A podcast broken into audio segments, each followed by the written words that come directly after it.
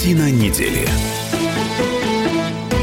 А это мы вернулись в петербургскую студию радио «Комсомольская правда». Я Дмитрий Делинский. Я Ольга Маркина. Ректор гуманитарного университета профсоюзов Александр Записоцкий. Троих подводим некоторые информационные итоги уходящей недели. В этой четверти часа последствия томского инцидента с Навальным э, Евросоюз на этой неделе назвал э, произошедшее покушением и сообщил, что оставляет за собой право вводить санкции. Значит, генсек НАТО Йенс Столтенберг созвал Совет НАТО на уровне послов для обсуждения ситуации. Меркель ждет реакции официальной Москвы по ситуации с Навальным. Реакция на сегодня такова. Значит, Кремль по-прежнему стесняется называть Навального Навальным, использует терминологию, э, значит, э, берлинский пациент. Как вам такое? Точная терминология. Значит, уголовное дело в России все еще не возбуждено.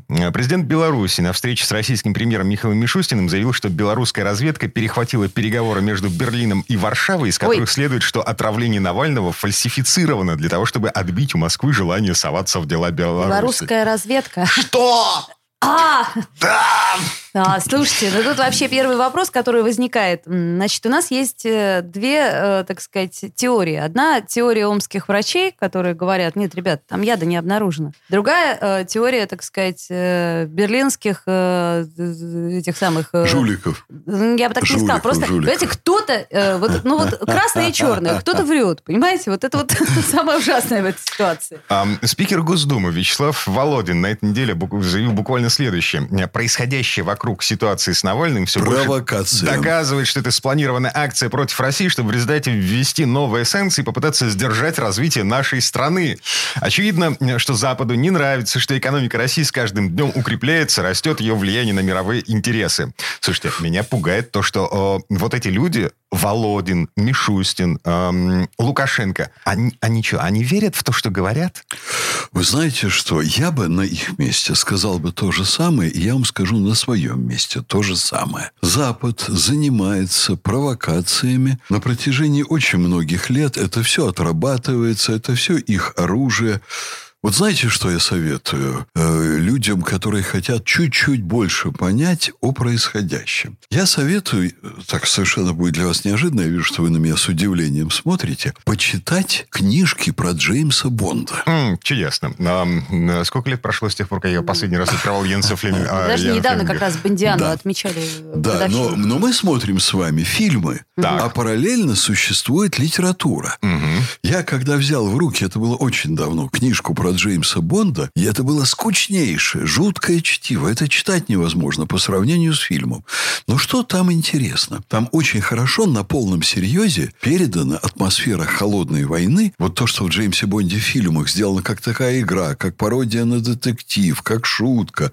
Но филь, э, в книге там по-настоящему шпионы убивают друг друга, ломают кости и так далее. Вот все то, что было в послевоенные времена, холодная война шла жестоко жесточайшими методами. Она не закончилась, вы считаете? Она не закончилась, да. Чуть-чуть это все стало покрасивее, потому что из вот ломания костей шпионами, когда шпионы ломали кости друг другу, вышибали мозги, стреляли, делали там уколы зонтиком на полном серьезе, это все перешло в сферу СМИ. В сфере СМИ, кто ловче э, соврет и обладает более мощной системой СМИ, тот и выигрывает.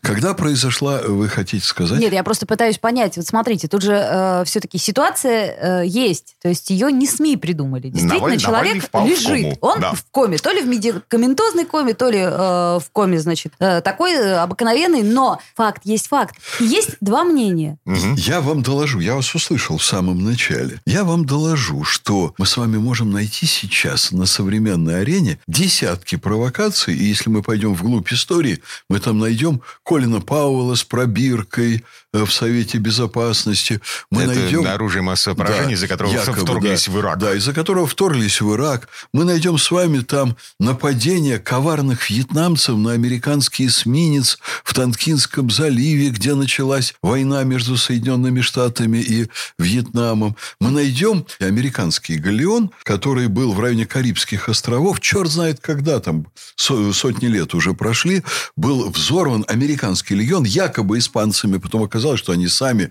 взорвали. А потом мы дойдем до бостонского чаепития. Вот посмотрите, понимаете, вот это, эти провокации, они в истории Соединенных Штатов пронизывают всю историю. Да, Много чего можно... Да, да, возвращаясь в сегодняшний день и в современную Россию. Учитывая уровень и количество э, явлений, которые вы называете провокациями против нашей страны, складывается странное впечатление, что нашей страной управляем не мы. Нашей страной управляем мы.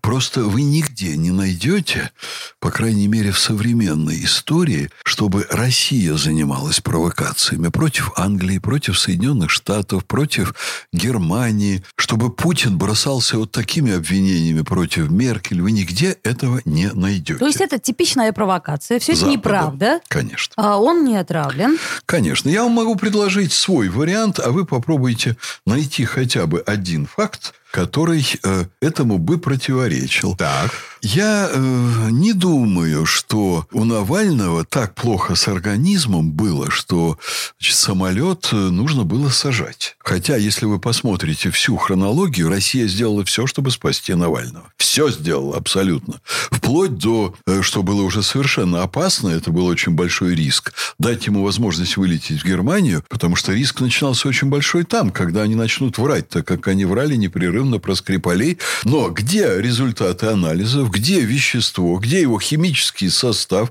и где сами Скрипали, Но ну, что с ними случилось. Для того, чтобы сейчас такое обвинение кидать в лицо России, соответственно, надо обнародовать все результаты анализа. А ничего они не обнародуют. Ну, нет, ну правда. И они ничего не обнародуют. Мы этого ничего не увидим. Весь вопрос, увидим ли мы Навального. Так вот, Россия, это, это, ну, это лежит на поверхности, сделала все, чтобы он остался живым. Абсолютно все. Понимаете, среди омских врачей наверняка, вот он попал в клинику, достаточно произвольную. Там десятки людей, которые в Омске работают. Они что, все агенты ФСБ? Вот как та вроде бы мороженица, которая продавала мороженое Путину. Они туда были на протяжении последних 30 лет инкорпорированы, да? И никто из них потом не скажет, и нет риска, что он потом ну, или проболтается, или сознательно скажет, ну вот, что тут на нас давили, вот тут нас заставили сделать то-то и то-то. Кто вообще на вот этот риск пойдет? Кто вот такую операцию в России подготовил. Туфта значительно ближе к правде, если окружение Навального ему влило что-то достаточно безопасное, чтобы он не умер, чтобы были тяжелые симптомы, но было ясно, что он останется жив, чтобы после этого его вывести и вот там сымитировать отравление там чем угодно. Угу.